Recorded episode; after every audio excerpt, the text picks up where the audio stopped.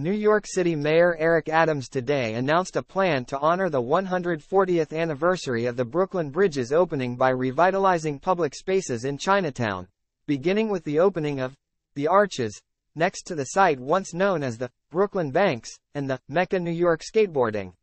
Roughly one acre in size, the arches will open on May 24, 2023, after being closed to the public for over a decade, and feature space for basketball, pickleball, shuffleboard, and publicly available seating, directly adjacent to the 53 historic arches on the Manhattan side of the Brooklyn Bridge. The Adams administration will also kick off public engagement efforts this spring to evaluate other spaces in the neighborhood for potential upgrades.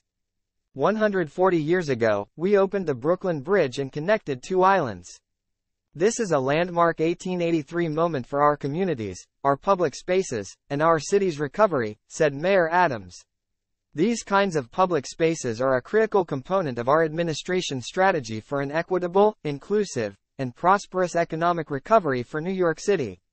And we are delivering on that strategy with a $375 million investment and now two new spaces for the Chinatown residents, the skateboarding community, and all New Yorkers to enjoy.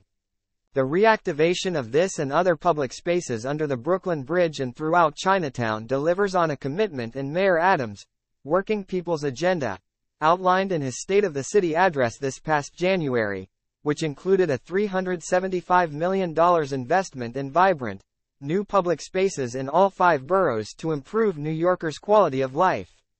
This work also follows a recommendation in Making New York Work for Everyone, the action plan of the new New York panel convened by Mayor Adams and New York Governor Kathy Hochul.